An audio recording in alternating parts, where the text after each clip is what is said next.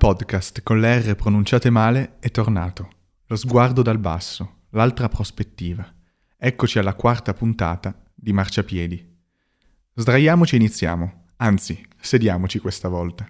Ma non in un posto qualunque. Sediamoci alla scrivania. Posizioniamoci sulla sedia e iniziamo. La scrivania. Il nostro tavolo di studio, di lavoro, di gioco e dove, ora soprattutto, passiamo gran parte delle nostre giornate. Cosa vediamo se ci sediamo alla scrivania? Quali sono i titolari delle scrivanie?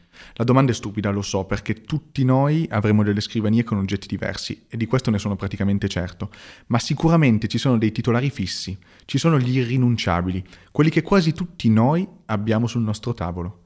E siccome voglio andare sul sicuro e amo le comfort zone, dico che i titolari fissi sono tre: lampada, computer e astuccio. Quasi tutti noi abbiamo questi tre oggetti sulla nostra scrivania. Poi, tipo insalata poké, questo tavolo di fatica si compone di vari ingredienti, a seconda appunto dei gusti o delle esigenze di ognuno. Qualcuno avrà un mouse, qualcuno dei post-it, qualcuno dei libri, altri ancora dei fogli scarabocchiati, qualcuno dei disegni fatti da lui sul tavolo e così via. Ma forse la peculiarità principale delle scrivanie è che ognuna è diversa dall'altra. Difficilmente troveremo due scrivanie uguali, e anche negli uffici standard composti da 60 postazioni di lavoro affiancate, ogni scrivania, per quanto simile nella struttura di base, sarà composta da attori diversi a seconda della persona che la utilizza. E ora sì, è l'ora dei marciapiedi. È il momento di cambiare prospettiva. Prendiamo la nostra angolazione standard e ribaltiamola. Perché secondo la voce del verbo dei marciapiedi, noi siamo una scrivania. Noi siamo la scrivania. Avanti, ragioniamoci. Veniamo ai tre protagonisti. Abbiamo detto lampada, computer, astuccio. Partiamo con ordine. Lampada. La lampada rappresenta il nostro interagire con gli altri. Cosa fa una lampada? Emette luce. Cosa facciamo noi? Emettiamo suoni e gesti. Come lo fa una lampada? Attraverso una lampadina. Come lo facciamo noi? Attraverso la voce, gli occhi e le mani. Dopo un po' di tempo la lampadina si cambia e si sostituisce, così come la voce cambia e si modifica. E anche il resto, se ci pensate. Mentre cresciamo, cambia il nostro modo di interagire e di illuminare gli altri.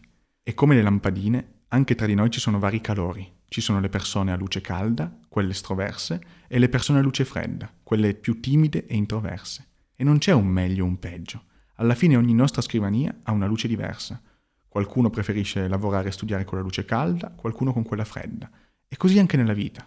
Ognuno di noi preferisce e si sente a più agio con le persone a luce calda o luce fredda. Poi passiamo al computer, il centro nevralgico. E se un marciapiede vede un computer sopra una scrivania, pensa subito al nostro cervello. E il punto maggiormente sfruttato è la parentesi graffa della scrivania. Racchiude tutto il nostro essere, o quasi. Le cartelle rappresentano i nostri cassetti mentali. Ognuno di essi contiene file e documenti differenti e inerenti a quell'argomento. Lo sfondo del desktop, invece, rappresenta la voce che utilizziamo quando pensiamo. È sempre presente e la vediamo o sentiamo continuamente. La voce mentale è un po' lo sfondo dei nostri pensieri. E poi c'è l'astuccio. Questo zaino portatile ripieno di oggetti e rimasugli di matite temperate.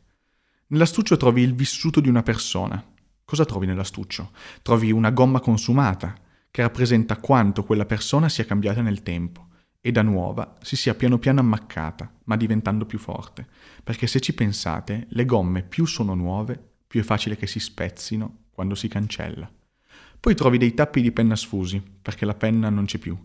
E quei tappi, senza penna, interpretano tutti i ricordi del passato dal quale non ti vuoi distaccare nonostante non facciano più parte di te. Trovi delle matite di diverse lunghezze, alcune temperate, altre senza punta, alcune dal tratto più leggero, altre dal tratto più pesante, le H e le B.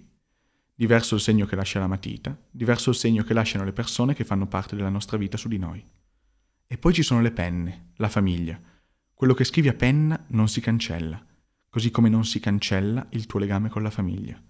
In alcuni casi interviene il bianchetto, vero, ma questo copre, non rimuove. Quanto sono complicate le scrivanie? Quanto siamo complicati noi?